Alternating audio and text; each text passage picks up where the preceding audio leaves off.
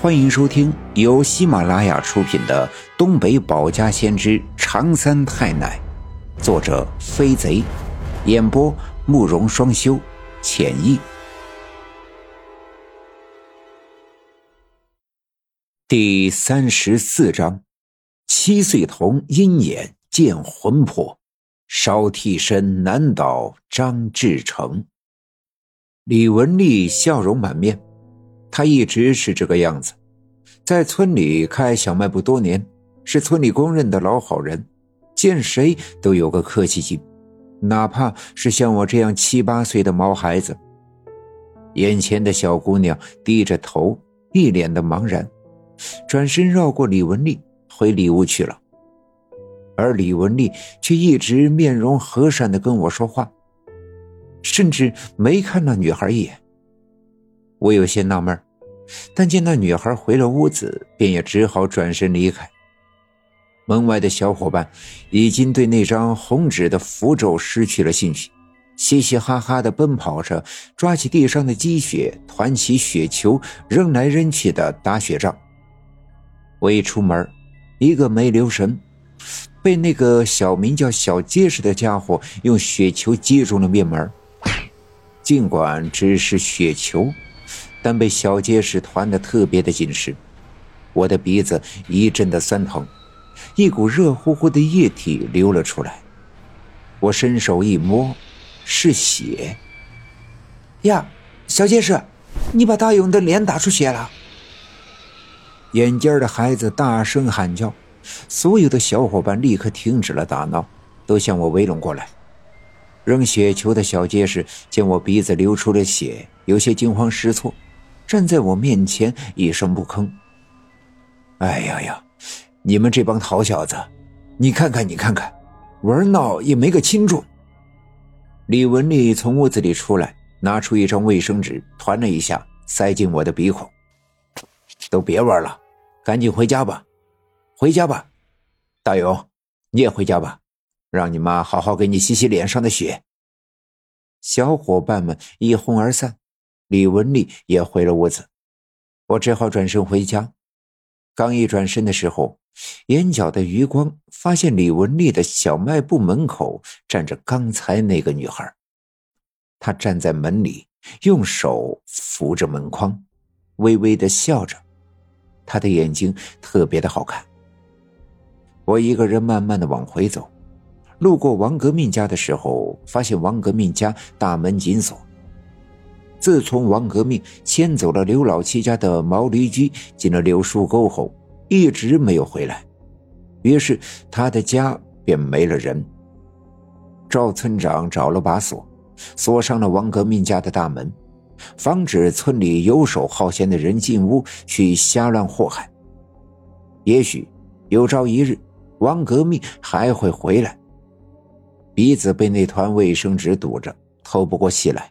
有些难受，于是我加快了脚步，一个没留神，差点撞上了迎面走来的陈寡妇。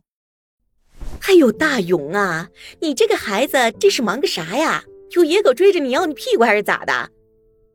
陈寡妇一把拉住差点摔倒的我，看见我脸上有血迹，大惊小怪的说：“哎呦妈呀，你这是咋整的？鼻子出血了吧？赶紧回家，赶紧回家！”我刚要转身就走，他一把拉住我说：“哎，对了，你从边上下来，看见你胜利叔没有啊？”我摇头表示没看见。陈寡妇松开拉着我的手，扭着屁股顺路往东走去，边走嘴里边嘀咕着：“这个天杀的白胜利，不知道这又跑哪个娘们家去吃油水了。”要是让老娘抓住，非抓碎他的蛋，割碎他命根子不可！这个天杀的！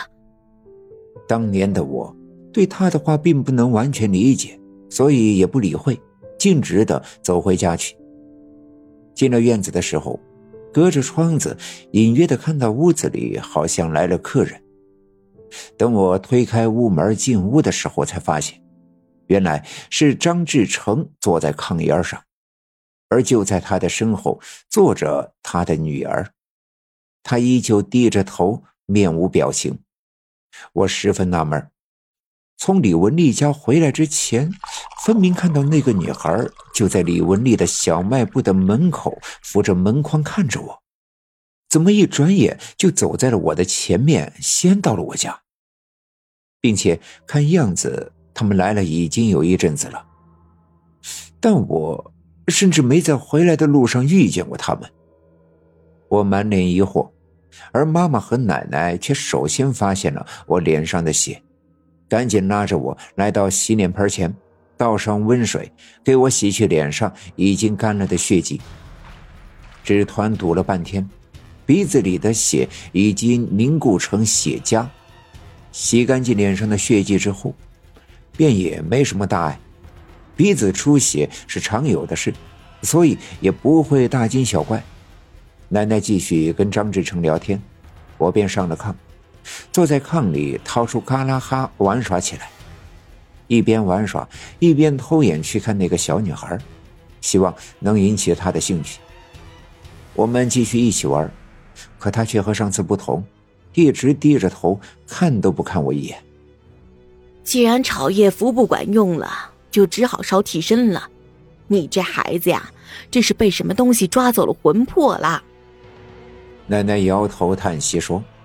烧替身这样的方法并不常见，一般有人被吓着，从而导致的不安、心慌、做噩梦、撒癔症，到了严重的地步，才使用这样的办法。那是因为得罪了什么神仙鬼怪，被抓走了魂魄。只有找到做纸活的画匠，扎制一个纸人，半夜的时候去十字路口烧了这个纸人作为替身。换回被抓走的魂魄就好了。然而，这种看似简单的方法却十分的渗人。一来，烧替身必须要选择没有月亮的半夜；二是要选择没人的十字路口；三是据说在烧替身的过程中会听到有人喊你的名字，这时千万不能回头，否则自己也会被。抓走魂魄。城里来的张志成显然不知道烧替身的恐怖，但看见奶奶一脸凝重，便不敢胡乱说话，紧张的问道：“吕国，这烧替身是怎么个烧法？”你今年多大年纪？我奶奶问道。“三十五，属兔。”奶奶伸出手指掐算了一阵，摇着头说。属虎不行，你孩子属狗吧，得找个属龙的，要么就属鸡的才行。属土的犯冲，搞不好会出问题。奶奶皱起眉头，张志成面露难色。六姑，可这刘家镇，我只有文丽大哥这一门亲戚，上哪儿去找属龙和属鸡的呀？那也得找啊，别的属相不行。你先回去，看看李文丽他们家谁在这属相里。奶奶说完，转身在炕烧的红漆柜子里拿出一张黄纸和一根红线，把黄纸折叠了几次，叠成了一个三角形，再用红绳捆扎了几下，递给张志成说：“下队有个包画匠，扎了一辈子纸活了，活计不错，价格也不贵。你去找他，让他呀。”扎个两尺七寸高的女童，要红衣服绿裤子的，然后把这个聚魂符挂在纸人的胸前。后天是阴历十月初七，赶紧找个合属相的烧了替身，过了后天就不好办了。张志成只好连连道谢，再一次坐在炕沿上一弓腰背起那个女孩。那女孩人像上次一般乖巧地趴在他的后背上。面无表情，一声不吭。他们转身离开了我们家。